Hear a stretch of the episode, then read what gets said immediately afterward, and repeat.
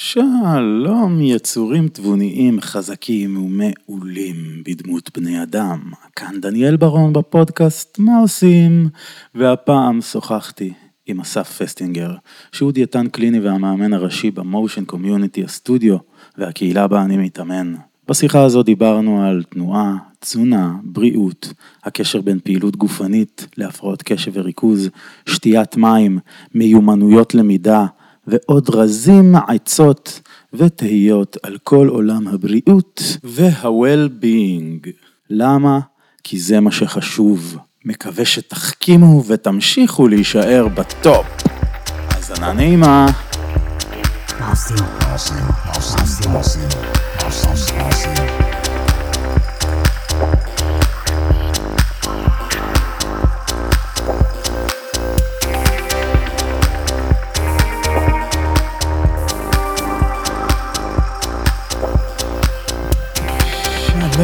צהריים טובים לפודקאסט מה עושים ולאסף פסטינגר. יואו יואו יואו. יואו יואו, שלום. אסף הוא המאמן כושר ותנועה שלי במעל חצי שנה האחרונה. היה מאוד חשוב לי להביא אותו לפודקאסט, שיספר לנו קצת על מעלליו, על הפילוסופיה ועל כל הדברים החדשים שאני בעצם למדתי והכנסתי לחיים לאחרונה, בגיל 35. אמ, עדיף מאוחר מאשר אף פעם, לא אסף? לגמרי, לגמרי. תמיד אפשר להתחיל. בדיוק. אז אה, בואו נתחיל אה, איתך. אתה בעצם הבעלים והמאמן הראשי בסטודיו מושן קומיוניטי, שנמצא בנופית חרמון, אשר באצבע הגליל.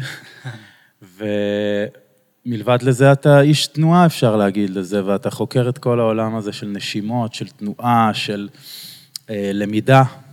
אתה הרבה מתעסק איתנו בשיעורים האחרונים על באמת על נשימה ועל למידה, לפתח מיומנויות למידה. אז uh, אתה יכול להוסיף עוד משהו על איך שהצגתי אותך? משהו? Um, לא, זה נשמע לי מעולה. קודם כל, uh, תודה שהזמנת אותי. כיף ככה מאוד להתארח אצלך, במיוחד שאתה עוד תלמיד שלי ואתה ככה מכיר באמת את העולם שאני מדבר עליו ומנסה להעביר אותו לאנשים אחרים, אז נראה לי שהדיאלוג שלנו גם יהיה איך אתה מרגיש דרך העולם של התנועה, ובאמת נבין לאן אנחנו הולכים עם זה ביחד. אה, כמו שאמרת, אני מתעסק בהרבה דברים.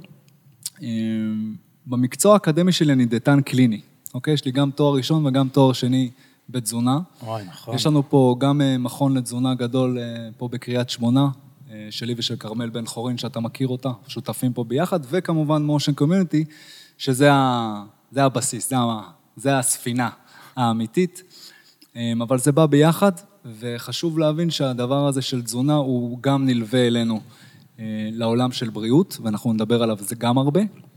אה, כן נשימה, כן תנועה, אבל בסוף זה הכלים שיכולים להעלות לי את האנרגיה אה, ולדעת לשלוט בהם, זה מיומנות, וזה בעצם מה שאנחנו עושים פה. מעל עשור אני מתעסק בתנועה. כן, זה אחד הדברים ככה העיקריים שאני... וכמה? פשן מאוד גדול שיש לי אליו. כמה זמן המושן עצמו, הסטודיו הזה קיים? הסטודיו פה, מבחינת מושן קומיוניטי, אנחנו כבר ארבע שנים בקהילה. Mm. אה, היה קצת תהפוכות, היינו גם בדפנה, אה, חזרנו לפה.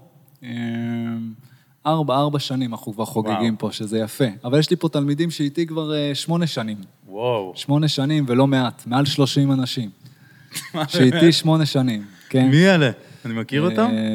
יכול וואו. להיות. יכול להיות שאתה מכיר, כן. אני עוד מעט אה, שנה לפי דעתי. שנה זה פה נחשב צעיר. מה זה צעיר? אני הכי חלש פה.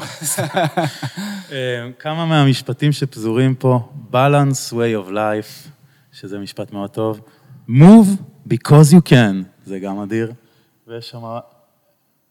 מה, מה כתוב שם? have your position, feel the movement and let your body and mind flow. Yes. אבל המשפט הכי חשוב שפספסת הוא דווקא המשפט הגדול.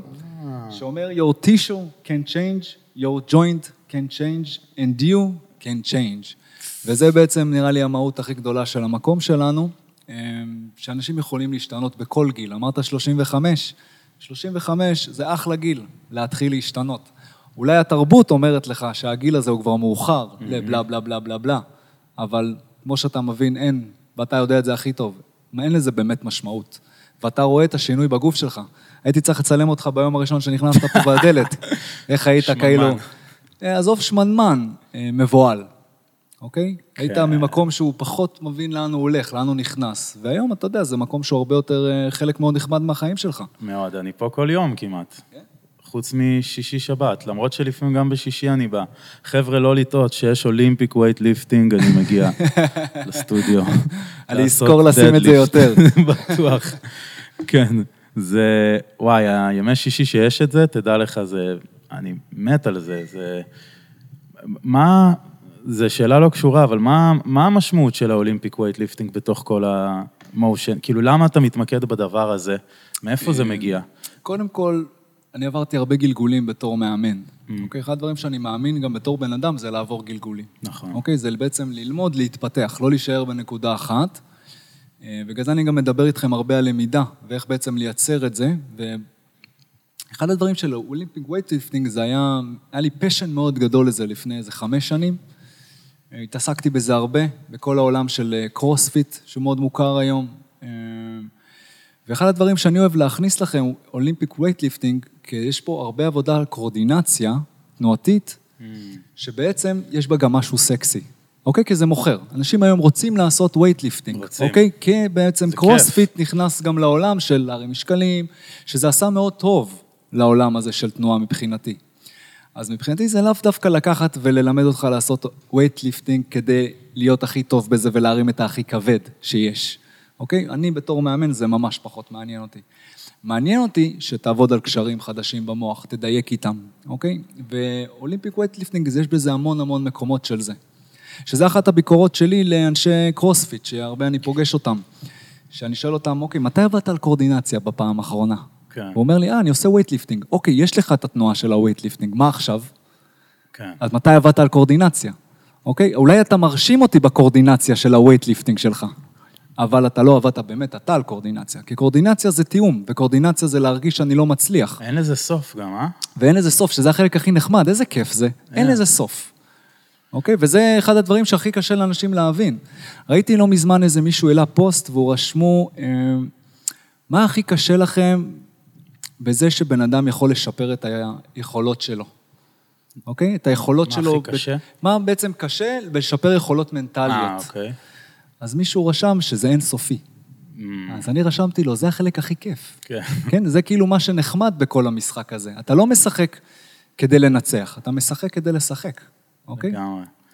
זה אבל שונה. באמת התרבות המערבית, ואולי בעיקר בארץ, מלמדים אותך להגיע לאיזה מטרה, כאילו תשיג את המטרה הזאת, אה, לגמרי. את הכסף, את הכבוד, כוח וכסף, כמו שמיקי זוהר אוהב להגיד, ושם אתה תהיה מאושר, או אתה תעשה, תרים את המשקל הזה ואז אתה תהיה חזק, אבל זה, זה לא נגמר שם, אף פעם זה לא נגמר שם.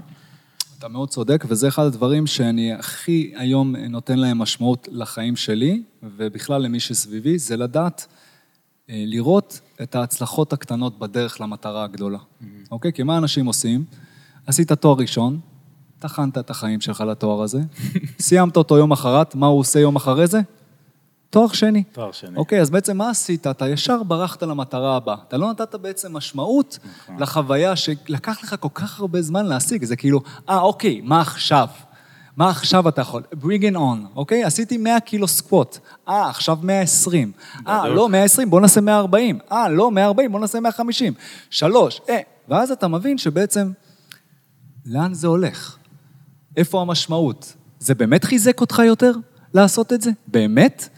אוקיי? אבל בסוף, לקחת את הדברים לעוד נקודות, אמ, היום העולם שלי זה הרבה יותר נכון, וגם בסוף זה נותן לך משמעות, גם לפרקטיס. המשמעות שלי בתור בן אדם היא הרבה יותר גדולה מאשר לרדוף רק אחרי המשקל אחד. אמ, אז גם לדעת לעשות cut ולהחליט מה נכון לי ומה המטרה שלי, ולהמשיך למטרה הבאה, היא קשה מאוד לבני אדם היום לעשות, בגלל התרבות, בגלל שמלמדים אותנו כל הזמן להיות בחוויה של הצלחה, כל היום בחוויה של לחפש מה עכשיו. אה, יש לך זמן? אתה מצליח? אה, תעשה יותר כסף. כן. אתה עצלן כנראה, אתה יכול לעשות יותר כסף. וזה בדיוק מה שאמרת. אבל זה יעשה אותי מאושר? שיהיה לי יותר כסף? לא, סביר להניח שלא. אומרים שמישהו שלו. לא מאושר כרגע במצב שלו בלי הכסף, הוא כנראה גם לא יהיה מאושר בלי, עם הכסף. כאילו, לגמרי, וזה אחד גם הדברים של תכלית, שקורונה, היא לימדה הרבה אנשים מה זה בעצם להיות לבד? מה זה להיות עם עצמם? אוקיי? הם רגילים כל היום להיות בעבודה. הם רגילים כל היום שיש להם עיסוקים, שהטלפון לא מפסיק לצלצל, שלקחת את הילדים בארבע, להוציא אותם בזה בשש, אה, אה, אה, אה, אוקיי? ואז פתאום אמרו להם, אה, אוקיי, בואו תהיו בבית עם הילדים. בואו תהיו, שנו שנייה, תשבו, תהיו עם לי היה עצמכם. מטורף בבתים האלה. ואנשים השתגעו, אבל בסוף מה הם גילו? שזה היה חסר להם. חלק. חלק, ברור. חלק גם גילו הדברים- שהם לא במקום כל כך טוב. אה, לפחות זה מילא אותם עדיין. רוב האנשים כן. שהבעיה הכי גדולה, שהם מגלים את זה בפנסיה. בדיוק. ואז מה יש להם? אין להם אף אחד. ואז בעצם כל הדברים שמילאו אותם נעלמו. עבודה, משפחה, אישה, חברים, הכל בעצם ככה, אפילו עצמאיות, כי פתאום הוא קצת חולה, קשה לו, אוקיי? כל הדברים האלה נלקחו, ואז הבן אדם מגלה שהוא עם עצמו, והוא בעצם מאוד מאוד לא מאושר. מאוד מאוד לא טוב לו עם עצמו. כי אנחנו לא מתעסקים, זה מעצ... אנחנו לא מתעסקים בעצמנו. לא. זה קשוח לא לא להסתדר עם עצמך. אבל זה נפוץ, זה לי. מאוד נפוץ. נפוץ. בסדר, אבל גם אתה יודע מה אבא שלי אמר לי? מה הוא אמר? אושר זה רגעים קטנים בחיים. לא, לא, אבא. אני לא מסכים איתך. כן. אני לא רוצה שאושר יהיה רגעים קטנים בחיים, אוקיי? ואתה צריך להבין מה האושר הזה, מאיפה אתה לוקח אותו. ומאיפה התפיסה הזאת באה. אני לא מסכים עם הדבר הזה, ואני לא רוצה לחיות ברגעים קטנים של אושר. כן, שהרוב זה סבל, לא... כן, גם אני למה? מאמין שזה לא מחויב המציאות. זה באמת נכון לדור של ההורים שלנו. אה, שם באמת היה להם כן. יותר כן, זה דור שיכל. להתעסק בדברים אה, מלחמות, אחרים. שרידה. אנחנו חיים בעולם הכי טוב שהיה בינתיים, כאילו, יש שפע לא נורמלי ואנחנו מוצאים מה לא בסדר. ורציתי- שזה יותר בעייתי, זה כי יותר כמו שדיברנו. אה, מקודם על יהודי מאושר. פשוט, כן, אז אתה, לא אומרים לך איך להתנהג, אתה צריך להבין לבד. זה יהודי להתנהג. פשוט. כן, וגם עכשיו, בחיים, שיש לך שפע, והכל פתוח. יש יותר מדי ממה לבחור, זה נורא קשה כשיש לך... אתה יכול לבחור הכל, אתה הולך לסופר, אתה יכול לבחור מה שאתה רוצה, איך אתה יכול לבחור מכל המבחר הזה? להבין מה בריא לך, מה לא בריא, זה, זה פרדוקס רציני, פרדוקס הבחירה המרובה. אה, זה משפט שאומרים היום הרבה, ידע היום אה, נגיש הוא גם אה, רעיל, כן? נכון. קשה למצוא ידע שהוא I איכותי. ממש. זה גם משהו שככה... אז אפרופו ידע שהוא איכותי, מעניין אותי אם אה, יש לך איזה, קודם כל, מה הריטואל אימונים שלך, מעניין אותי באופן אישי, בלי קשר לשאר האנשים. ודבר שני, אם אתה ממליץ ל... בוא נגיד, ל, לא לספורטאים מתחילים, אבל לאנשים כמוני שמתחילים את המסע שלהם אל, ה, אל שיא הכושר. סתם קראתי את הספר הזה, קראת? מסע לשיא אה, הכושר? לא, איזה. אחד אמריקאי באייטיז כתב אותו, והוא הבין שלא צריך לאכול הרבה פחמימות. אוקיי. אז, עד אז הספורטאים לפני תחרויות היו אוכלים הרבה פחמימות, כי הם חשבו שזה מה שיעניק אנרגיה. ולאט לאט הוא, הוא איזן את זה והתחיל להבין שצריך לאכול יותר חלבונים, יותר שומנים. אה, הוא אחד מהראשונים שעלו על זה, ומאז אני משתמש במטבע לשון, המסע לשיא הכושר. אז אם, קודם כל הייתי שמח לדעת מה הריטואלים שלך, אתה אמרת לי שאתה מתאמן כמה שעות כל יום, מעניין אותי במה ו- וכן הלאה. והמלצות שלך לאנשים שמתחילים להיכנס לעולם, איזה אימונים הכי כדאי לשלב כדי להתחיל את זה עם כמה שפחות פציעות, עם כמה שפחות, אה, בוא נגיד, כאבים במפרקים. כשאני התחלתי, היה לי, אה, המפרקים בידיים, הם היו זוועה ובכתפיים, כאילו כל הפלג גוף שלי העליון היה באאוט. אבל עם הזמן זה, זה אשכרה נעלם, בלי, בלי תרופות, פשוט מהאימון. אוקיי, כי קודם כל אתה עובד על שני המקומות האלה הרבה. מלא. אתה מחזק אותם דיילי. יומיומית, אוקיי? כן. ממש, וזה כמו כל דבר, אתה צריך אה, לעבוד עליו, Mm-hmm. אוקיי? להתאמן עליו. רוב האנשים נמנעים ברגע שיש להם כאב בשורש כף יד. כן. הם ישר הולכים על האגרוף, או לוקחים משקולת וסמים, ואז החיים שלמים עוברים, ועדיין יש להם כאבים בשורש כף יד, אוקיי? פה לא יהיה לך הרבה אופציות אחרות. יש לך פה, אוקיי, אתה כואב לך? סבבה. לאט, לאט. פחות, אבל כן. לא להפסיק, אוקיי? וזה אחד הדברים שאנחנו מאמינים בהם. שאלת כמה שאלות, אז אני ככה אלך קודם כל קצת נקודתי. אמ, אני קצת יותר נקודתי בשאלות שלך. אמ, קודם כל, על עצמי. אמרת כן. עניין של תזונה עם פחמימה, וזה גם מתקשר בסוף גם לתנועה, אתה תראה. אוקיי. אמ, אחד הדברים שאני מאמין בהם, זה שבן אדם יודע מה נכון לו. אוקיי? הוא צריך באמת להקשיב כדי לדעת מה נכון לו. עכשיו, הבעיה זה להקשיב. הבעיה זה סבלנות. אז הדברים האלה בעצם מגיעים שאתה צריך אוקיי, לחקור את עצמך. וזה בעצם ההמלצה הכי גדולה שלי. תחקרו את עצמכם. אתם יודעים מה הכי טוב לכם. אני אתן לך דוגמה מה אני עשיתי בשנה האחרונה בנושא של תזונה. אני אשמח. בנושא של תזונה אני פשוט החלטתי שאני בודק. ורגע, אתה מדבר גם עם הכובע של התזונאי, קליני עכשיו, כן. או בכובע אני- של האסף, הבן אז אדם? אה, זה קצת יסתור אחד את השני, אה, אוקיי. כי אני גם תזונאי קליני ואני גם בעצם מפתח את העולם הזה, אבל כדי להיות טוב במשהו, צריך גם לחקור אותו על עצמך. כן. אה, אז בעצם מה שאני עשיתי, לקחתי שנה, ופשוט בחנתי מה נכון לי לאכול. אוקיי? פחמימה נכונה לי לאכול? איזה סוג פחמימה נכונה? אורז נעים לי?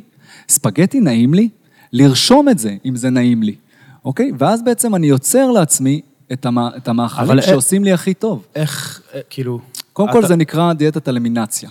מה זה אומר דיאטת אלמינציה? זה דיאטה שהיא טובה לכל הדברים שאנשים לא מבינים איך לטפל בהם, אוקיי? כמו הפרעות קשב וריכוז, לדוגמה. אה, כמו מעי רגיז. יש המון המון מחלות שלא יודעים לטפל בהן, אז בעצם אנחנו עושים דיאטה שנקראת דיאטת אלמינציה, שאנחנו מורידים מאכלים ובודקים מה עושה לנו טוב, מה עושה לי נעים, מה נותן לי יותר אנרגיה. כי אחת המטרות שלי, וגם משם הגעתי לנשימה, זה להעלות את רמת האנרגיה שלי בגוף. אוקיי? וכאילו אני תמיד הרגשתי שאני ממלא את המכל של הדלק, אבל הוא מגיע רק ל-60. כאילו, יש לי עוד 40 אחוז שאני לא מצליח למלא. מאיפה אני יכול למלא אותם?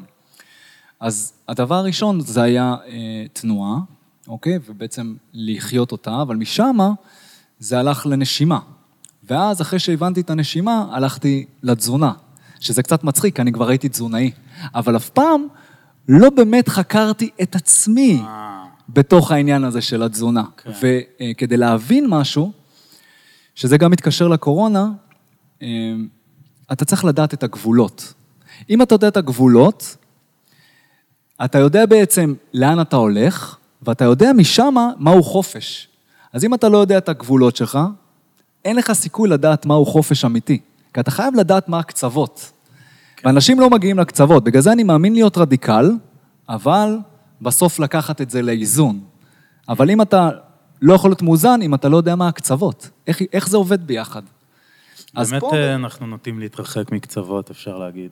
אה, תלוי בחיים. במה, אנשים עושים את זה בדברים שקל להם, אתה יודע. הם הולכים לקיצוניות בדברים שנוח להם ללכת לשם.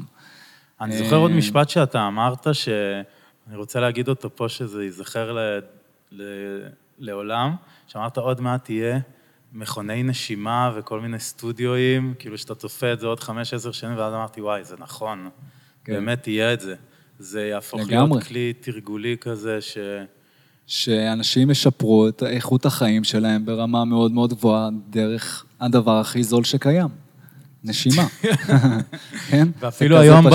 ב... אנחנו אגב אחרי אימון לכל המאזינים, אימון מובמנט של בוקר, וגם עבדת איתנו היום על נשימות, אה, התחלת כן. להכניס את זה קצת בתוך ה...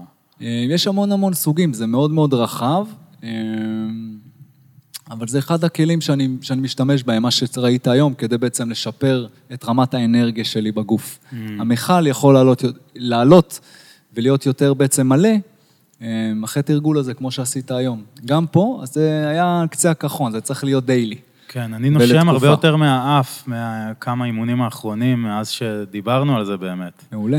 וכן, עוד נראה. נשימה מאף זה כלי גם, שהוא מאוד מאוד חזק, אה, נרחיב עליו אולי בהמשך, אבל חשוב לי לסיים את העניין עם התזונה, שבעצם בשנה הזאת החלטתי שאני בוחן מה נכון לי, אבל בשביל זה הייתי צריך לקחת שנה.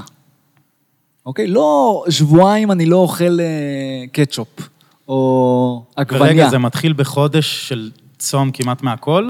לא, זה הדבר ממש הזה? לא. זה כל פעם, קודם כל, אתה כבר יכול בהקשבה אמיתית ובחשיבה אמיתית לדעת כבר מה דברים שהם לא יכולים כן, לעשות לך טוב. נכון. אתה צריך שנייה לחשוב על זה באמת. נכון. אה, קפה שחור. ידעתי שהוא לא עושה לי טוב, והייתי שותה לפחות שלוש ביום. מה זה לא עושה לי טוב? כאבים בקיבה, חומציות עולה, לא נעים לי. זה סתם דוגמה קטנה, ש... שקל לראות, אבל זה יכול להתפתח לי היום של אני לא אוכל בצל ואני לא אוכל שום, אוקיי? שזה דברים שהם מאוד מאוד בריאים, אבל לי הם לא עושים טוב, אוקיי? הם לא עושים לי טוב, ברמה שגם היה לי מחלה של, היה לי כל הזמן אפטות בפה. וואלה. ולא ידעתי ממה האפטות האלה, וחיפשתי הכל בספרות ומה שאתה לא רוצה. ובסוף, פשוט צריך להפסיק לאכול שום ובצל, ואין לי יותר אפטות, אוקיי? אז אה, לי גם נעלמו האפטות, אני לא יודע למה. זו שאלה, אתה צריך להבין אולי למה. מאז שעברתי לצפון. יכול להיות, זה גם הרבה סטרס, דרך אגב. סטרס גם יכול ליצור את זה. אה, אז סתם, זו דוגמה שראיתי שזה מאוד עוזר לי בתוך השנה הזאת, והמון המון המון המון דברים, זו חוויה ארוכה. אז אתה מכניס דבר, מוציא אותו. כביכול, כן. דברים שאני חושב שהם פחות נכונים, אוקיי? בהתחלה, אתה יודע, אתה הולך על הקל, כל דבר שהוא מתועש. למה? כי הדברים המתועשים הם בעצם, זה אנרגיה שהיא מתבזבזת לי סתם. אתה מבין? הגוף לא באמת צריך עכשיו את הארטיק הזה. כן. התשוקה אולי צריכה, ואז אני גם עבדתי על על איך אני מייצר תשוקה לדברים אחרים. אוקיי, אני מאוד אוהב במבה, אני אוכל כל יום במבה. סבבה? אז מה יכול להיות תחליף לבמבה, שהוא ייתן לי את התשוקה למוח, אבל בסוף הוא יזין אותי? אוקיי, וסתם אתן לך דוגמה פה, מה שהיה התרגול שלי, הוא לייצר אצלי את החוויה של הבמבה במוח, בזה שאני אוכל לחם עם חמת בוטנים, טבעית. אוקיי? אז בעצם החמאה הבוטנית, היא נתנה לי את הטעם ואת התשוקה של הבמבה, אבל בסוף היה לי את אותו חוויה. כאילו, שתבין שאני עדיין לא אכלתי במבה כבר מעל שנה והייתי אוכל כל יום. אבל זה לא חסר לי היום, אוקיי? כי אם בא לי במבה, אני לוקח משהו שמזין אותי. ועדיין קיבלתי את התשוקה של הבמבה, כי זה הכל עניין של הרגלים והתניות. אוקיי? וההרגלים זה בעצם מה, ש... מה שבונה את הבן אדם. הבן אדם זה ההרגלים שלו. עכשיו, רוב האנשים אומרים שאי אפשר לשנות את ההרגלים שלהם. או שהם לא רוצים, או שקשה להם להתמודד עם זה. ואז, מתי הם משנים אותם? שהם בתוך הבור. כן. עכשיו אתה בבור, אה, עכשיו תצא מהבור ותתחיל להשתנות. אוקיי, יש לי סרטן, אה, עכשיו אני אפסיק לעשן, אני אתחיל לעשות פעילות גוף, אה, יש לי אה, התקף לב, אה, עכשיו... לא, אני רוצה להסתכל על הבור מלמעלה, ואני כבר, ברגע שנפלתי, אני כבר יודע איך אני יוצא. אז אני רוצה ליפול, כי ליפול זה ככה אני לומד. אני לא רוצה לא ליפול. אני אוהב ליפול, אני אוהב לגלות בעצם אתגרים, אבל אני גם יודע איך אני יוצא מהם, כי אני ער לחוויה הגדולה בתוך הדבר הזה. וזה יכול להתקשר לכל דבר, ואני עובד איתך על זה הרבה בתנועה. אז תיקח את זה כבר מתנועה עד לכל בעיה הכי קשה שיש לך. ואז הדבר הבא זה לגרום לעצמך, איך אני מייצר אצלי מוטיבציה ורצון ללמוד דברים חדשים. כי ללמוד דברים חדשים זה בעצם מה שמזין לי את המוח, מה שמזין לי בעצם את הנשמה, את התשוקה. זו שאלה מאוד מעניינת על מוטיבציה, באמת, האם אה, אפשר לחשוב שמוטיבציה זה דבר שבא באופן טבעי מבפנים? אתה אומר שאולי אפשר לעבוד על זה. זה גם קודם כל, מעניין. כמו כל דבר אפשר לעבוד על זה. כמו שהיום מעניין. עבדנו על העיניים הפריפריאליות שלך, על הראייה הפריפריאלית כן. שלך, לא על העיניים, על הראייה, זה עניין של תרגול, אוקיי? אה, ופה יש כמה כלים שאני אוהב בדרך כלל לדבר עליהם, אה, כדי לייצר אצל אנשים למידה. אה, קודם כל, זה לצאת מאזור הנוחות. עכשיו, ברגע שאתה יוצא מאזור הנוחות, דברים באים, דברים מתגלים לך, אוקיי? וגם, אה, זה יכול להיות בתוך כל חוויה שאתם בוחרים בה. הדבר השני זה להיות בפוקוס. אם אתה לא תהיה בפוקוס, אז בעצם האזור הנוחות הוא יעלה עליך. אתה עלית, עברת את, את המידות שלך, את אמות המידה שלך. ואז כולם בעצם, זה איזשהו מדרון שהוא עולה ויורד, עולה ויורד, עולה ויורד. אז הפוקוס הוא מאוד מאוד חשוב, אוקיי? אני חייב להבין לאן, מה המטרה שאני לשם הולך. ואם אני אעשה אותה יותר מדי, או שאני, בוא ניקח לתנועה. אתה רוצה לעשות pull-ups, נכנסת לפה בפעם הראשונה, ואני רואה אותך מפמפם על הבר. נכון? עולה, pull-ups, pull-ups. ואני אומר לך... מנסה, לא- ללא מנסה, הצלחה. אוקיי. שזה יותר גרוע, כי גם אין לך את הכוח לעשות. אז מה אני אמרתי לך? תרד. אוקיי? יש תהליך, אתה הלכת לסוף. אני רוצה pull-ups! אבל לא היה לך פוקוס. ואז מה קורה? אנשים נפצעים. בעצם עלית מאמות המ- מאמות המידה שלך. אך הדבר השלישי זה בעצם אמ, להציב מטרות ברורות. אוקיי? אתה רוצה להציב וזה מטרות... מצוין גם לכל החיים. כן, אני מדבר פה על הכל, סתם אה. נתתי נקודה, זה להכל. אתה יכול ללכת לכל תהליך עם הדבר הזה. ממש, ממש. אוקיי, בעסק. אני כן. ביזנסמן בסוף. כן. כן? ולקח לי הרבה זמן להיות ביזנסמן. כן. אוקיי, אני שנים אמרתי שאני לא איש עסקים, אני איש תנועה. אוקיי? אבל החיים הכריחו אותי להיות גם איש חייב, עסקים. כן. אמ, אז להציב מטרות ברורות, והדבר האחרון הוא לייצר מוטיבציה. המוטיבציה היא מזינה את כל המעגל הזה. ואם אין לך את המוטיבציה לעשות את השינוי, אוקיי? אז בעצם אה, אין לזה, אין לזה, אין, אין, זה לא יעבוד בחיים. אז זו שאלה מעניינת, יש אנשים קמים בבוקר בדיכאון, ואין להם מוטיבציה לעשות כלום. נכון. שאלה מה עושים דבר כזה, זה לא השיחה שלנו. קודם כל, קטונתי מלהגיד, כן, אבל זהו, בסוף... זה לא השיחה שלנו, אבל... דברים שאני יכול להגיד שלי עוזרים, כי אני הייתי בדיכאון מאוד מאוד גדול, ולקח לי הרבה זמן לצאת ממנו, והדיכאון הזה הוא דיכאון כמו של כולם. כן? כי כמו שאמרת, יש לנו הכל, אבל אין לנו כלום, כי אנחנו לא באמת מתעסקים בעצמנו ובמה שעושה לנו טוב. Mm. ומה שעושה לנו טוב, זה דברים מאוד קטנים. זה לא הדברים המאוד גדולים. כי להם אנחנו לא נותנים משמעות, אנחנו ישר בורחים לדבר הבא במילא. אז המשמעות היא קודם כל לראות את הקיים שיש סביבך, אוקיי? וגם לשנות את דפוסי החשיבה שלך. במה עושה לך טוב בליהנות. כי זה אולי משהו שפעם עשה לך טוב, אבל היום הוא כבר לא רלוונטי. האמת שזה לוקח שנים אה, הדבר הזה. החיים זה שנים. לשנות את זה. יש לך שנים לשנות את זה.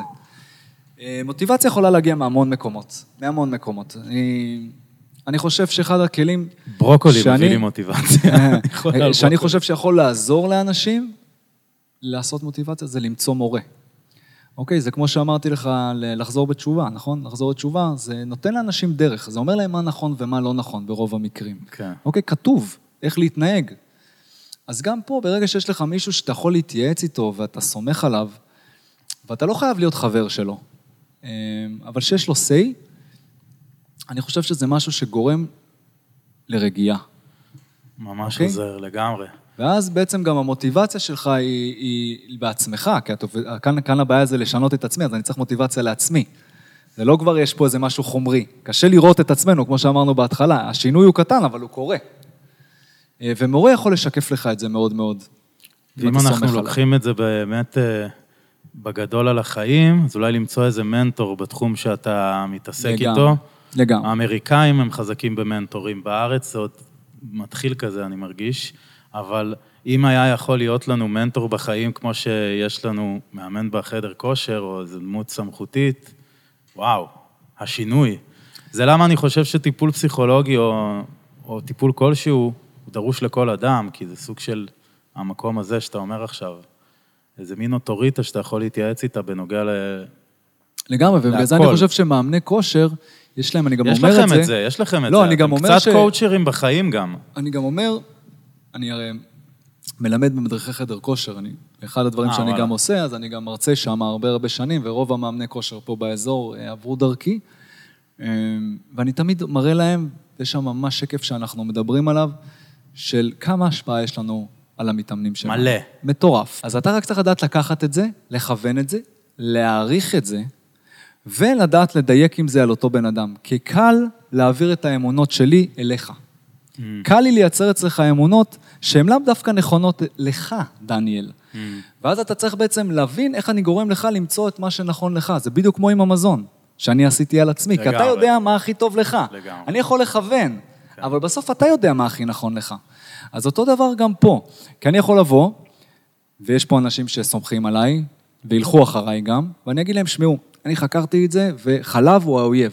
חלב זה עושה לי רע, זה, זה גועל נפש, תפסיקו לאכול חלב. ויכול להיות ש-50% מהכיתה, יום אחרי זה יפסיקו לאכול חלב, כי אני אמרתי, כי יש לי כוח, יש לי השפעה עליהם. אז אתה צריך גם להבין לאן זה הולך. אוקיי, אבל וה... אתה לא נראה לי תגיד כזה משפט. ממש, ממש לא, כי... אני נגד. כי זהו, אתה תגיד... אה, אני להפך, אני רוצה שתחקור לבד מה נכון לך. אני לא רוצה להעביר את האמונות שלי אליך. אז חשבתי על זה באמת בתור תזונאי, אולי תיתן לנו כמה דברים שהיית מתחיל למפות אותה, כאילו לנקות אותה מהתפריט בשביל לבדוק, אז אמרנו אוכל מעובד אמרת. אה, קודם כל... אני יכול לחשוב על סוכרים שהם תעשייתיים. בוא נלך יותר אחורה. יותר אחורה, אוקיי? יאללה, יותר אחורה בוא. זה מים. קודם מים. כל, כן, אוקיי. זה כזה פשוט. אתה רוצה לשפר... כמה מים? כמה? או, זו שאלה שאני אוהב. כן, אבל כל אחד... זה ישר כמות. כן, אז גם פה אתה תתפלא... שלושה בקבוקי ליטר. אז אתה תתפלא שהתשובה שלי תהיה זהה לכמו כל התשובות. אה, שאתה צריך להבין כמה מים אתה צריך לשתות. אתה מבין? זה התשובה. אבל בוא נבין איך אני אתן לך כלי. כן. אוקיי? כי בסוף כלים הם מאוד עוזרים לנו לעשות את זה.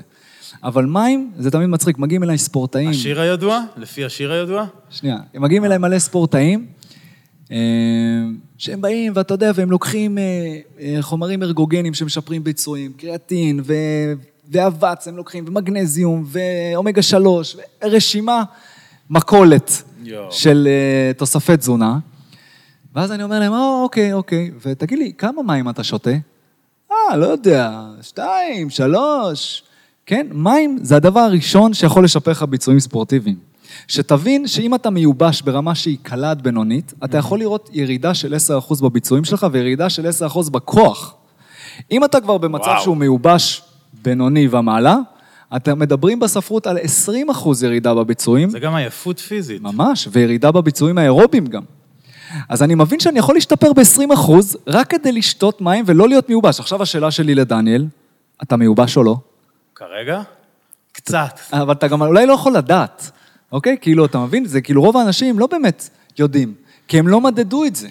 כן. הם לא בעצם עקבו אחרי המים שהם שותים, הם לא באמת נתנו לזה זמן ומחשבה, זה כמו לנשום. חד מים משמעית לא עשיתי זה את כמו לנשום. אז אה, מה, מה עושים? באמת לא עשיתי את זה אז לגבי קודם כל יש מים. נוסחאות חיזוי. נוסחאות חיזוי שיכולות בעצם להגיד לך, אוקיי, כמה מים אתה צריך לשתות ביום, לפי משקל גוף. משקל גוף. כן, נגיד על כל 23 מש... אה, קילוגרם משקל גוף, אתה צריך לשקול אחד, אה, לשתות 1 ליטר מים. אוקיי, כמה, בוא נגיד שאני ואתה שוקלים בסביבות ה-70 קילו. לא, נרבה יותר. נגיד, אה, ונגיד שאנחנו צריכים בסביבות, ה, לפי הנוסחה, 3 ליטר מים. כן, סבבה?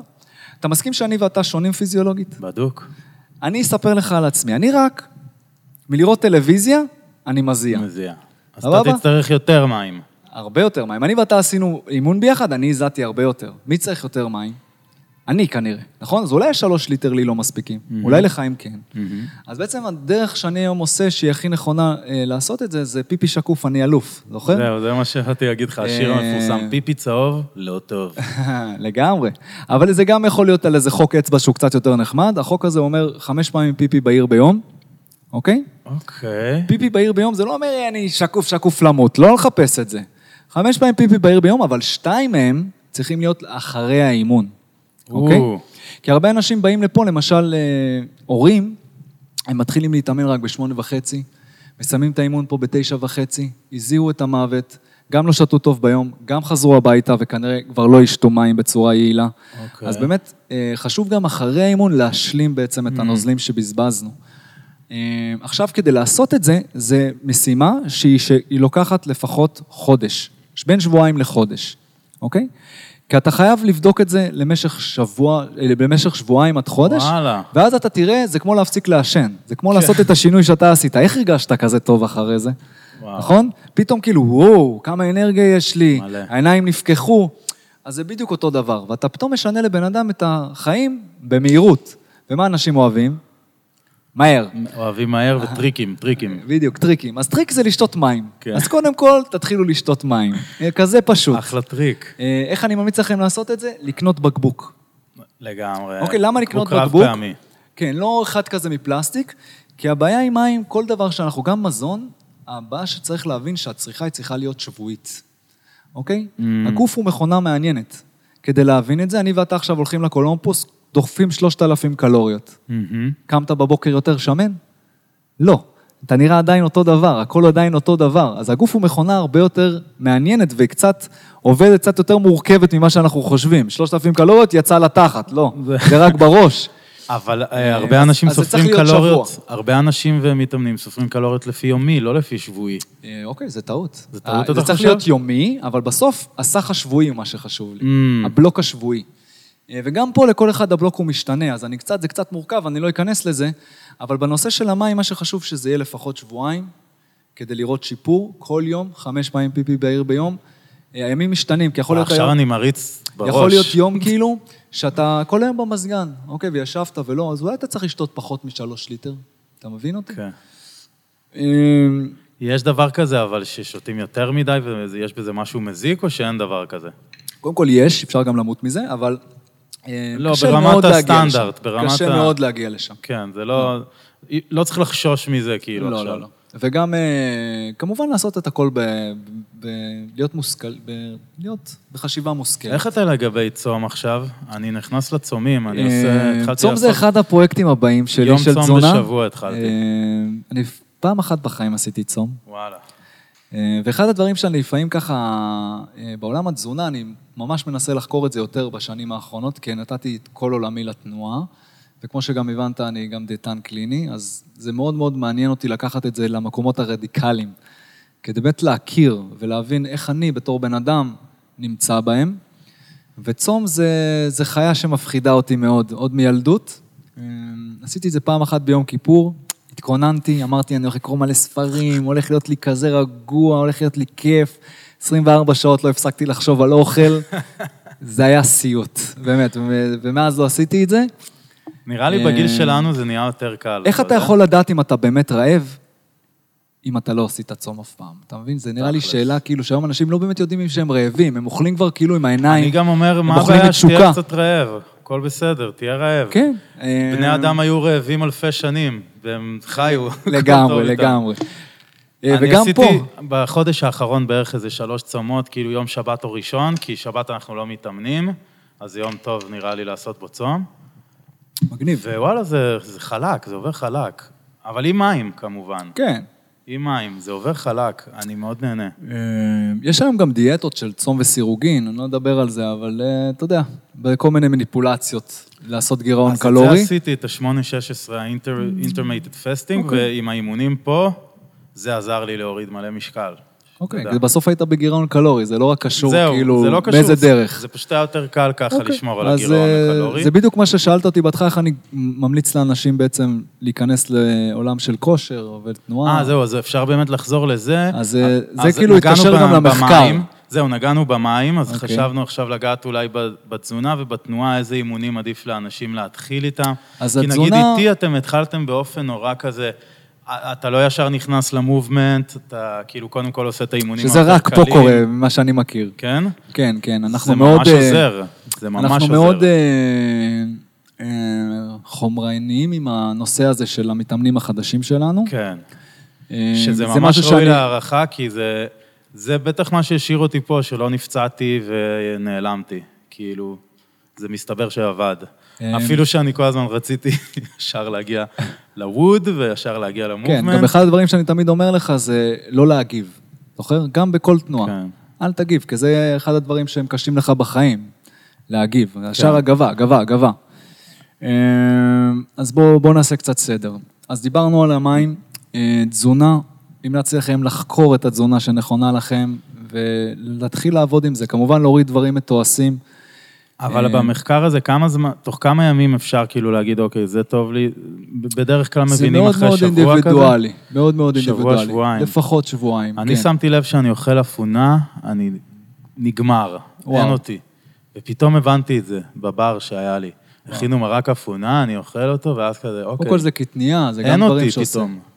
ולא הבנתי, ואז עד שאכלתי פעם שנייה אפונה, ואז הבנתי. אוקיי, השאלה מה יקרה שתפגוש את האפונה במקום אחר. וואו, האם תאכל אותה או לא? לא נראה לי, אה, לא יודע. כן, וזה היא- היא בדיוק נורא ככה. טעימה. זה כזה כזה פשוט. יש אנשים שבשר לא עושה להם נעים, יש אנשים שחלב לא עושה להם נעים, כי יש להם אולי רגישות, או שיש להם חוסר באנזים שמפרק את הלקטוז. Mm. זה לא אומר שהחלב הוא האויב, הוא פשוט לא מתאים להם, וזה בסדר, וצריך Mm. למצוא מה נעים להם. אה, אני כן ממליץ לעשות את זה עם איש מקצוע, כי איש מקצוע יכול לכוון אתכם לתהליך הזה הרבה יותר נכון, ולתת לכם המון המון טיפים. גם המון היום אנשים הם צמחונים וטבעונים, ואז בעצם נכנסים גם המון נושא של, אה, של מיקרונוטריאנטים, של מינרלים וויטמינים, שיש חוסרים, וצריך בעצם לדעת יותר. ולמה אני בעד אה, טבעונות וצמחונות? לא בגלל שזה יותר בריא.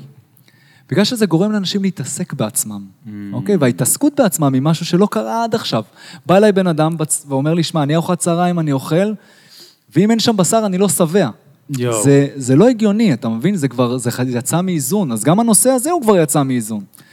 אז בעצם, למצוא בעצם... ולעומת לעומת זאת, יש לי שכן עכשיו שהתחיל בדיאטת אה, קטוזיס, שהוא אוכל רק בשר, שומן כן, נוראי. ומעט ירקות. זה גם יכול להתאים לחלק מהאנשים, אני מניח שגם משחר ההיסטוריה היה שבטים שלמים Mm. שאכלו בעיקר בשר. אה, היום זה קצת, אה, זה קשה לי לחשוב על זה, אבל אנשים מורידים מזה המון המון משקל, שתדע. כן, זה בדיוק עוד הנושא, שזה, שזה בעצם מניפולציה. זה להיות מניפולציה. בגירעון קלורי. וזה, ברגע שהורדת דברים שהם עם הרבה אה, עומס של פחמימה, שבעצם יש בזה, אגור המון אנרגיה, וגם היא מאוד לא משביעה בסוף, אז הדבר הזה בעצם יוצר שאתה אוכל יותר. הבנת? זה כזה פשוט. אז זה לא אומר שהפחמימה היא האויב, כי אתה יודע מי היה האויב לפני חמש שנים? השומן. כל היום השומן, ההוא האויב, הוא, תקשיבו, אל תאכלו שומן, זה הדבר הכי גרוע. היום האויב זה הפחמימה. הפחמימה. אבל אתה יודע מי יהיה האויב עוד חמש שנים? החלבון. החלבון. למה? מסכן הקוסקוס, 50 אחוז חלבון יותר. כן. כן, אני fucking בייגלה עם, עם תוספת חלבון, כאילו. בסוף הכל זה מאזן אנרגיה. אתה תאכל יותר ממה שאתה צריך, אתה תעלה במשקל, זה כזה פשוט. אבל הרבה פעמים קורה באימונים, אסף, אה, נגיד אדם כמוני, שהייתי, בוא, בוא נגיד overweight באיזה 15-20 קילו מהמשקל שבוא נגיד הוא, הוא טוב לי, ועכשיו אני עדיין ב overweight של איזה 5 קילו, שזה הבדל גדול. אבל אתה מגיע לאיזשהו פלטו, לאיזשהו מישור, שלא משנה כמה אתה מתאמן, זה ככה מרגיש. אני כאילו מדבר את הקול של עוד הרבה אנשים, לא רק שלי. לא משנה מה תעשה, אני לא אוכל, אני לא זה, ועדיין קשה לרדת מה... מהמשקל הזה, אז שזה... מעניין איך אפשר לגשת אחרת. לזה. בוא נשאל אותך שאלה פשוטה. לזה. דיברנו על דלק, נכון? נכון. כמה אנרגיה אתה צריך כדי להתקיים? כמה אנרגיה. במספר. במספר אין לי מושג. אתה יודע כמה דלק יש לך במכל באוטו? מה המספר? לא, לא סגור, אז 25 ליטר? כמה יש לו? אז אתה יודע, בערך, נכון? כן. גם יש לך מחוג שאומר לך, זה בכלל קל. זה קל. אז לך אין את המחוג, אז אתה בכלל לא יודע כאילו את הדבר הכי בסיסי. אה, בוא נעשה איזושהי אנלוגיה שאני אוהב לעשות. אני ואתה עכשיו נוסעים מפה דוך לאילת. אבל אנחנו לא יכולים לדעת בעצם כמה דלק יש לנו במכל. או. מה אתה אומר, נגיע או לא? לא יכול לדעת. אתה לא יכול לדעת, נכון? אבל מה שבטוח, הדרך שלנו לאילת הולכת מלא- מלאה בסטרס. כן. נגיע, לא נגיע, ניתקע בדרך, אולי נעשה איזה טרמפ עם סלים. ממש. אוקיי, אז בעצם זה מה שקורה לך בדיאטה. אתה לא יודע איפה אתה עובד, אתה לא יודע למה אתה מתקדם. כי אתה לא יודע בכלל מה, מה ההתחלה, כמה אנרגיה כל- אני צריך. אז אני אגיד לך דבר כזה, קודם כל שמתי לב שבני אדם, כולל אותי בתוכם, אוכלים הרבה יותר מדי. שנייה, אז בוא אני, אני אגיד לך מדי. לאן זה הולך. הדרך לשום מקום מלאה בתירוצים. כן. סבבה? המטאבוליזם שלי נדפק. אה, מלא מלא דברים. אה, יש לי בדיוק איזה משהו קרה לי בעבודה.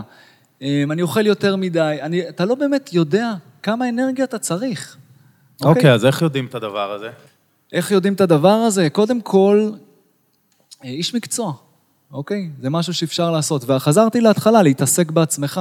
יש היום המון המון אה, אתרים, אפליקציות שיכולות לחשב לך בעצם את ההוצאה האנרגטית היומית. ממש קל לעשות את זה, פשוט לבדוק. אה, לדוגמה, MyFitnessPal, שזה אחלה, אה, אחלה אפליקציה. ואז מה שנשאר זה להתחיל לשחק בעצמך. ולהתחיל להבין בזה קצת. כן? זהו, שוב, חזרנו לאותו מנגנון של להבין מה נכון לי. עכשיו יש מלא דרכים לעשות את זה. אז שלא יגידו פה בפודקאסט, אסף אה, מקדם רק לספור קלוריות, כי אני ממש לא מקדם רק לספור קלוריות. וכל בן אדם שבא אליי, אני תמיד אומר לו, בדיוק מה שאמרתי לך, אתה יודע מה הכי טוב לך. אנחנו ביחד נמצא מה נכון לך. עכשיו, אין את השיטה של אסף פסטינגר. לאסף פסטינגר יש המון שיטות. יש לי המון כלים לתת לך, וביחד נמצא את הכלי שהכי טוב לך. אתה מבין? אז זה יכול להיות עם קלוריות, זה יכול להיות אולי מנגנון רעב ושובע, אוקיי? יש לך מנגנון כזה במוח, שאומר לך מתי אתה רעב ומתי אתה שבע. אבל אתה יודע מה הבעיה? שלא הקשבת לו ש- 35 שנה. זהו, חירפנו אז אותו. חירפנת אותו. אז הוא קיים. אני ככה עובד. אני לא סופר קלוריות, אבל אני מחובר לעצמי מאוד. אתה מבין? אני עושה את זה כל החיים, ואתה כבר יודע את זה, שאני המון שנים מתעסק בזה ובעצמי. אה, אז אוקיי, בוא קיים. נגיע לקטע של האימון ממש, עם אה, איך אפשר לגשת לזה בתור מתחיל, או איך אפשר להתפתח בנושא הזה.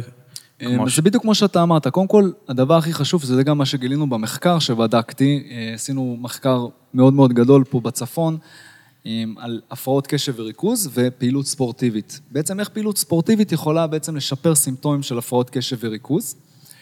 אה, ובדקנו כמה דברים. קודם כל, בדקנו את זה על 60 סטודנטים עם הפרעות קשב וריכוז פה ממלחמת תל חי, הם כולם הגיעו לפה.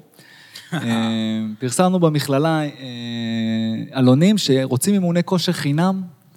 אה, הדבר הזה עשה פה רעש מטורף, התקשרו אליי בסביבות ה-150 אנשים, כבר הפסקתי לענות לטלפון. 150 אנשים למחקר, בדרך כלל אתה מנסה לגייס אנשים בכוח. כן. אה, וכשהם הגיעו, באמת אה, אה, בחרנו אנשים שלא היו בכושר בכלל, לא ידעו מה זה סקווט, ובעצם מאפס התחלנו לאמן אותם, ורצינו לבדוק האם יש שיפור אחרי האימון הראשון שהם עושים, פעם אחת, נקרא בעצם אימון אקוטי, ואחרי תקופה של מספר אימונים, של 12 מפגשים, ולראות האם יש הבדל בין, שני, בין, בין שניהם, האם זה משנה לעשות פעם אחת, או 12 מפגשים, האם יש הבדל? והדבר השני שרצינו לבדוק זה את סוג האימון. האם אני צריך אימון בדופק גבוה? האם אני צריך אימון בדופק נמוך? מעניין. האם יש הבדל ביניהם? כוח, אוקיי? התנגדות. כן, כוח התנגדות לעומת עכשיו אירובי. כן. אה, ורצינו לבדוק האם יש הבדל גם ביניהם. ומה שבעצם גילינו בסוף, שקודם כל הדבר שנראה אחרי 12 שבועות, בשתי הקבוצות, גם של הכוח וגם של האירובי, שניהם הראו שיפור מובהק בסימפטומים וירד, ושיפור מובהק בסימפטומים של הפרעות קשב וריכוז. אז מה זה כבר אומר לנו? שההתמדה היא מה שחשובה. אתה צריך למצוא כבר משהו שאתה אוהב, ויש לך תשוקה אליו, אוקיי? אז, כן, זה בעצם הדבר הראשון שאני ממליץ לאנשים שהם נכון. חדשים. זה לא משנה אם אתה עושה יוגה, זה לא משנה אם אתה עושה זומבה, זה לא משנה אם אתה עושה טניס, אתה צריך למצוא פעילות שהיא ראויה, שאתה יכול בעצם להתמיד בה לאורך זמן. לעומת זאת, אחרי הפעילות של פעם אחת, נמצא אצלנו בקבוצות שרק מי שהיה בעצם בדופק מאוד גבוה, היה שיפור בקשב. Mm, אוקיי? אם אתה רוצה את זה משהו מיידי, עכשיו. צא לריצה, יעני. צא לריצה, אה, כן, זה צריך אבל להיות גם תקופה של איזה 20, לפחות 20 דקות פעילות, כדי לראות שיפור אצלי- בסימפטומים. אצלי זה, זה פתרון ידוע, זו תרופה ידועה, כל פעם שאני מתחיל לאכול לעצמי טרס, יוצא אוקיי. לרוץ לחצי שעה, שעה, וזה... כל הפלונטרים בראש מתמוגגים, זה מדהים. משהו, משהו מדהים. כן. אז אני תומך במחקר. יש- את ה-approval. אה, כן, זה ככה על קצה הקרחון את המחקר, וזה בעצם מה שאני ממליץ לאנשים. תמצאו משהו שאתם אוהבים, משהו שאתם יכולים להתמיד בו לאורך זמן, מקום של אנשים שאתם סומכים עליהם, אה, ויכולים בעצם, אתה יודע, לתת לכם את הכלים הנכונים. הכלים הם רחבים, אתה מבין? זה תלוי מה אתה מחפש. הבנת? ופה אנחנו מחפשים היום תלמידים שהם, שהם קצת לוקחים את זה שלב אחד למעלה, אוקיי? זה לדעת מהיום הראשון דברים באנטומיה שאנחנו מלמדים פה. מה זה PPT, מה זה retraction, מה זה protraction, זה שפה שהיא חשובה לנו. אידיאלי. איך כן. קוראים לאלה שאתה עושה? זה, זה כבר יותר עמוק, אבל באימון הראשון, אתה יודע, אנחנו רוצים קודם כל להכיר את הבן אדם, לא לגמור אותו. אני תמיד אומר, לגמור בן אדם זה קל, אני יכול לגמור כל אחד בחמש דקות. ללמד אותו זה קשה. וזה מה שהמקום שלי מנסה להעביר. אה, קודם כל ללמד, להכיר אותך. יש לנו תלמידים של שמונה שנים רק מתקשורת עם בני אדם, רק עם להכיר את הצרכים שלך, את הרצונות שלך. אה, וזה ההבדל. וואו. אה, מעניין אם מה יהיה עוד שמונה שנים מעכשיו. האמת שזה דברים שאני חושב עליהם לא מעט. המקום הזה הולך להיות אה, תל אביב עוד שנייה, אני מרגיש. אה, כל הכיכרות כן. שבנו פה, בנו פה עיר ממול הסטודיו. מטורף. גדלים, גדלים, גדלים. לגמרי. יש לי שאלה מעניינת שרציתי לשאול אותך, מה התובנה הגופנית, התנועתית האחרונה שכזה גילית? תובנה תנועתית אחרונה. איזה תנועה שראי... לא יודע, אני אפילו קשה קודם לי... כל, ל- אני עובד עכשיו על, אה, על איכות תנועתית. עכשיו, איכות תנועתית יכולה להיות בכל דבר, אוקיי? כי אין לזה סוף. אם אני אתן לך בתוך איזשהו קונספט המון המון משימות של לגרום לתנועה להיות יותר איכותית, זה בעצם משהו שלא נגמר. כמו אה, שהראית לנו את הנשימה הזאת עם. הידיים למעלה למטה, מה שאני. עושה עכשיו זה מרים את הידיים למעלה ולמטה, ואסף אומר לעשות את זה נורא לאט, שזה ייראה, איך קוראים לזה? water water quality? quality, כן. שיהיה לזה איכות של מים בעצם. לגמרי, וזה מאוד מאוד, אה, מאוד מאוד קשה, מאוד מאוד קשה. אז דווקא התנועות הקטנות, הדיוק הקל, הוא משהו שגם לי מאוד קשה. וזה בעצם אחד הדברים המאתגרים שאני עושה בזמן האחרון, כי גם קשה לראות פה את השיפור, אתה מבין? הוא מאוד מאוד לא גלוי לעין. לא, לא גלוי, הוא... אה, והוא קורה, ואתה צריך, ואז אתה ער אליו, והוא- ואתה פתאום רואה מיום ליום את השיפור שלך, שהוא מאוד מאוד קטן, והוא מאוד לא מיידי, והמשחק הוא דווקא לראות את האמצע. כל פעם לראות קצת, קצת, קצת, קצת, קצת, ולהבין שאין לזה סוף. כי אין לזה סוף. ואז שברגע שיש לזה סוף, אתה תיקח את זה לתנועה אחרת, ותנסה לחבר ביניהם. אה, ואני מאוד אוהב לאתגר את עצמי בדברים האלה של, של תנועה, כי אחד הדברים שתנועה נתנה לי, לעומת דברים אחרים גדולים שעשיתי, כמו תואר ודברים שכאילו נגד כל הסיכויים אה, כביכול עשיתי, שהם אף פעם לא שיפרו לי את הביטחון העצמי שלי, בעצמי. הגרעין שלי תמיד היה פצוע, אתה מבין? הגרעין, אסף פסטינגר עצמו, הוא לא, זה לא, זה לא מילא אותי להצליח לעשות תואר, אתה מבין? זה לא, לא נתן לי באמת את מה שאני צריך. ודווקא דרך התנועות הקטנות האלה וההתמודדות היומיומית, שאתה יכול להיות באיזשהו פרוסס, תהליך, שלא חייב להיות לו משמעות גדולה, אתה מבין? של כסף, של חיבור לעצמי, אה, זה בעצם מה שהיום אני גיליתי שלי הכי, הכי עוזר, להיות מאושר. בסוף, המאושר הזה. כאילו, יש לי המון דברים שגורמים אותי מאושר, אתה יודע, משפחה וילד שעכשיו גם יצא לעולם, וזה אור גדול. אור חדש. אור חדש. אז נראה לי שזה הרעיון, של לקחת את, ה, את הדבר הזה שאמרת, תנועה חדשה, זה מה שזה לקח אותי לשם. אני יכול מאוד להסכים, אני רק בעצם בשנתיים האחרונות חזרתי מחדש לחיבור לגוף אחרי שהייתי ילד של ספורט, הייתי בעצם ילד של כדורגל, הייתי הכדורגל, הכדורגלן הכי טוב בכיתה, והייתי עובר את כולם, ו, ואז שיחקתי במכבי תל אביב קצת, ואז במעבר חד, זה כזה אופייני לחיים שלי, אני ועוד חבר עברנו להפועל תל אביב בכדורסל. אוקיי. ואז יהושע רוזין אה, לימד אותנו, ומאז חוויתי פציעה, הייתי גם רקדן בלט בבית ספר לאומנויות בתל אביב, וחוויתי איזה סוג של פציעה מולדת, ספינה ביפינה. אני חושב שזה היה תרמית שהמוח שלי יצר בעיה לגוף כדי שאני לא אצטרך לרקוד, כי שנאתי את זה.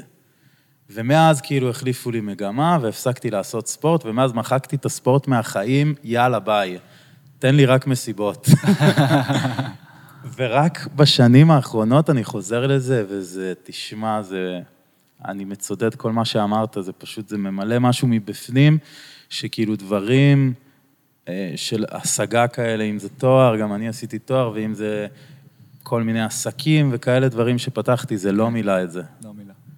זה לא, לצאת לחצי שעה, שעה ריצה, זה פי אלף יותר ממלא. אותי אישית. כן, שאלה... אני מאוד מזדהה עם זה. אה, כן, אני גם מאוד מזדהה עם מה שאמרת, וגם אני הייתי גם ילד מאוד מאוד בעייתי. אני לעומת זאת אף פעם לא עשיתי כושר, אוקיי? גם לא באתי ממקום שמקדם את זה. אה, אז נחשפתי לזה בגיל מאוד מאוחר, אתה מבין? זה היה לי כאילו, תחשוב שאתה מגלה משהו שהוא, שאתה מכיר אותי היום, איש תנועה. תנועה, כל היום חזק. ואתה לא... ו... עומד ו... על הידיים. כן, אתה מבין? וזה לא מי שהייתי אף פעם, אתה מבין? כאילו, גם לא היה לי את המקום להבין שזה טוב לי. הבנת? לקדם את זה.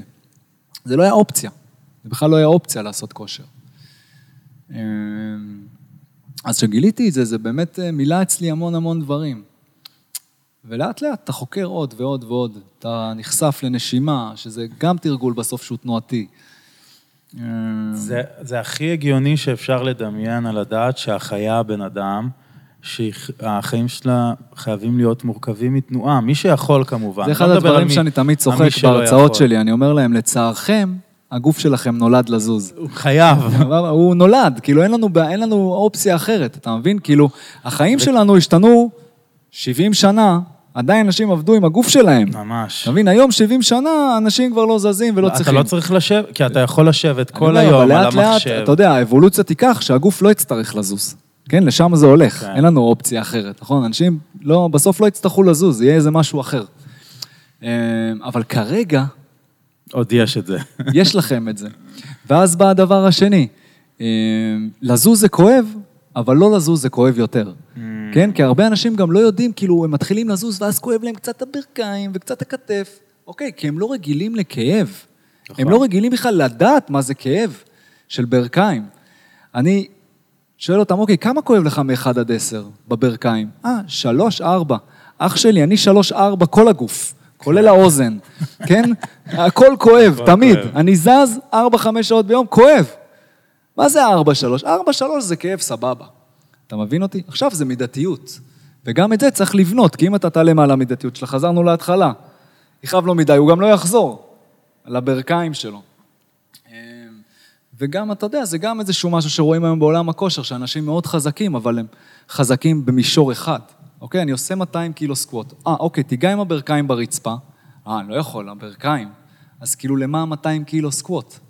אם הברכיים שלך לא מספיק גמישות לגעת ברצפה. אתה מבין? ואז מדברים על פונקציונליות. Mm.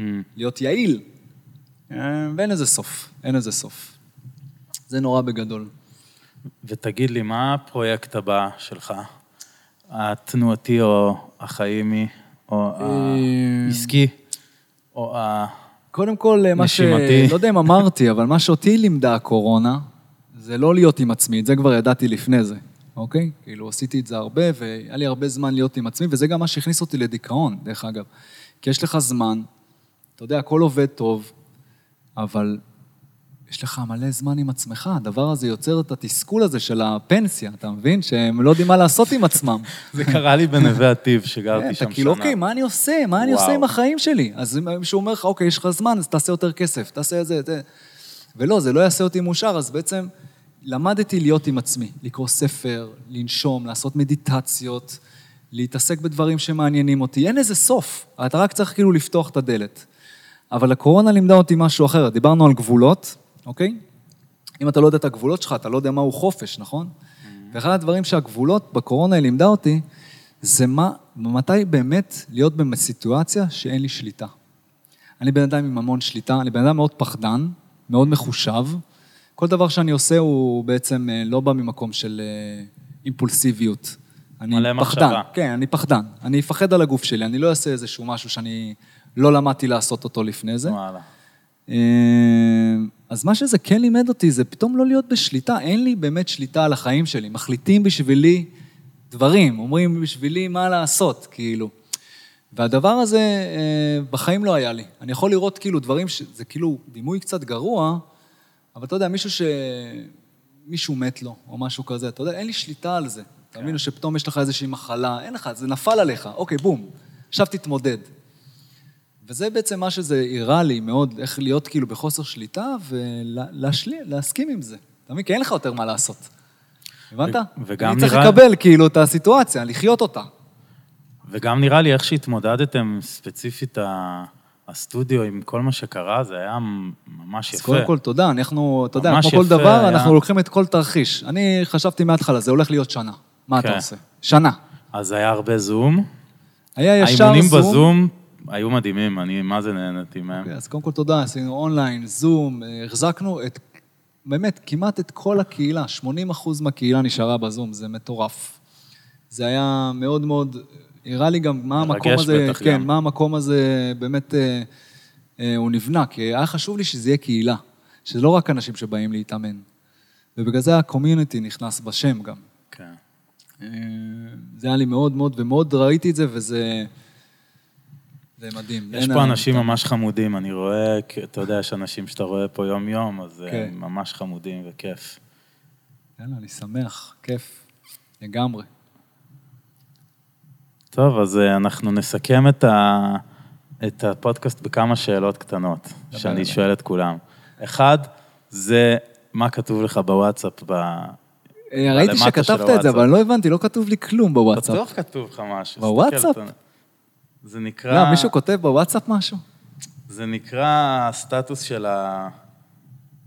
בוא נראה, אני יכול אולי לבדוק מה כתוב לך. אצלי קודם כל כתוב... הנה, בוא נראה. אה, לא, כתוב לך רק המספר. אה, ביזי. ביזי? כן. I'm busy, man.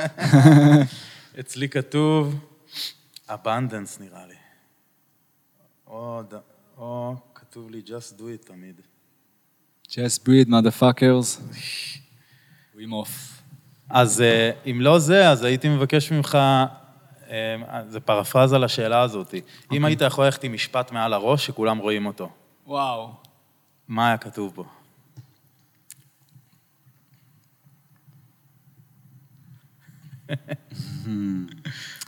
יש הרבה משפטים. שאני אוהב, אבל... אה, המשפט שדיברנו עליו בהתחלה הוא משפט ראוי בעיניי. כן, your משפט שבעצם אני חושב שאפשר לקחת אותו לכל המהות שאני מנסה אני לעשות. ממש אוהב אותו, כי... ש... זה קשה אבל, זה קשה נורא, אבל זה טוב לדעת שזה חיים אפשרי. קשים, אחי. לפעמים הם נוראים, אבל לפעמים הם אדירים. ו... אז תגיד אותו שוב, אה, שאני אגיד אותו Your פה? tissue can change, your joint can change, and you can change. אבל ה-you can change זה לאו דווקא רק לנושא הפיזי. אוקיי? שאני רוצה בוודאי, לקחת את זה. בוודאי, כן. כי הנושא הפיזי הוא בסדר, הוא קיים. אה, ואז אפשר לראות פידבק. כי הבעיה בנושא נפשי של בפנים, כמו שדיברנו מקודם, קשה לראות את, ה... את ההתקדמות. ההתקדמות היא מאוד קטנה. בגלל זה אני אוהב את התנועה האיטית הזאת שדיברנו עליה. כי, כי אם אתה תצליח לראות את ההתקדמות שם, הקטנה, אתה תצליח גם לראות התקדמות שהיא בנפש שלך. אה, אני מסכים מאוד, אה, ואחד מה... נו, ואחד מהסיבות שבגללם אנחנו עושים גם את הפודקאסט הזה, וגם זה נורא מעניין אותי, והחלטתי לה- להתאמן, זה כי ידעתי שזה משהו אחד שאני יכול לעשות בחיים, שאם אני אתמיד בו, אני אראה תוצאות, אפילו אמיתיות. זה כאילו, אתה יודע, אתה לא נהיה shredded בש, בשנה, זה, זה לא תהליכים שלוקחים שנים, אבל אתה רואה התקדמות. וברגע שאתה רואה את ההתקדמות הזאת, אתה יכול ליישם את זה לדברים אחרים בחיים. לדוגמה, לגמרי. להשקיע, אני כל יום אכתוב עמוד, ובסוף יהיה לי ספר. ואני ב- אני הסתערתי על האימון הגופני מהסיבה הזאת, ומצאתי כמובן הרבה יותר. אה, ו... זה מעניין מה שאתה אומר. כי זה... זה כלי של קואוצ'ינג כזה לחיים, כן, וזה מבחינתי. בדיוק מה שדיברנו בהתחלה, אתה יודע, תצא מאזור הנוחות, תציב, תהיה בפוקוס, תציב מטרות ברורות, תייצר לעצמך מוטיבציה. וגם כמו שאמרת, למצוא מנטור זה תמיד עוזר. לגמרי. גם בעניין של התזונה, דרך אגב. כן. אתה אומר שאתה תקוע, אתה כנראה עושה משהו לא נכון. מבין? זה כזה פשוט. אתה מבין? משהו שם פשוט לא, פשוט לא נכון אני ממה אוכל שאתה מעט עושה. גם, אני אוכל ארוחה שתיים ביום, זהו. שאלה כמה אתה אוכל בשבוע, כבר דיברנו על זה. מעט. ואחד הדברים שאני עוד פעם אוהב זה להגיד. זה להקשיב לגוף, נכון? כן. אבל הגוף יתנהג כמו מרגל סובייטי נגדך אם אתה רעב. אתה תאכל גם בלי לשים לב. אתה אה, מבין אותי? הבנתי אותך. אז אתה פתאום, אני דופק איזה ארבע תמרים, ואפילו לא שמת לב. שלקחת אותם. ולפני שנסיים, מה המסר שלך לעולם? המסר שלי לעולם. כן. אה, קשה לי להגיד דברים שהם אחד, אתה מבין? יש לי... אז תגיד כמה. אני בן אדם רחב. אז תגיד כמה ה- הרוחב אה, עובד לטובתך.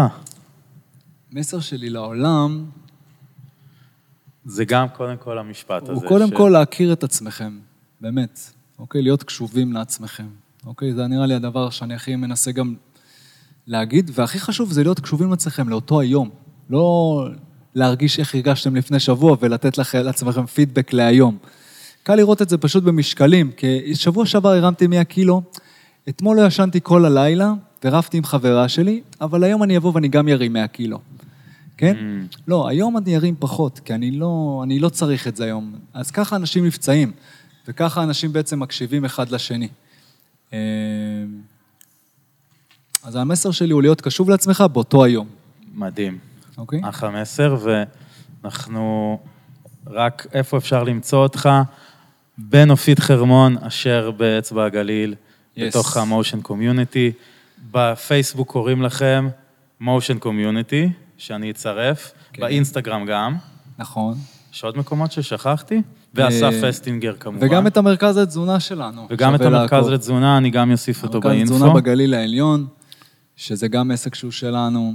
אה, כן, אשמח שתהיו איתנו בקשר.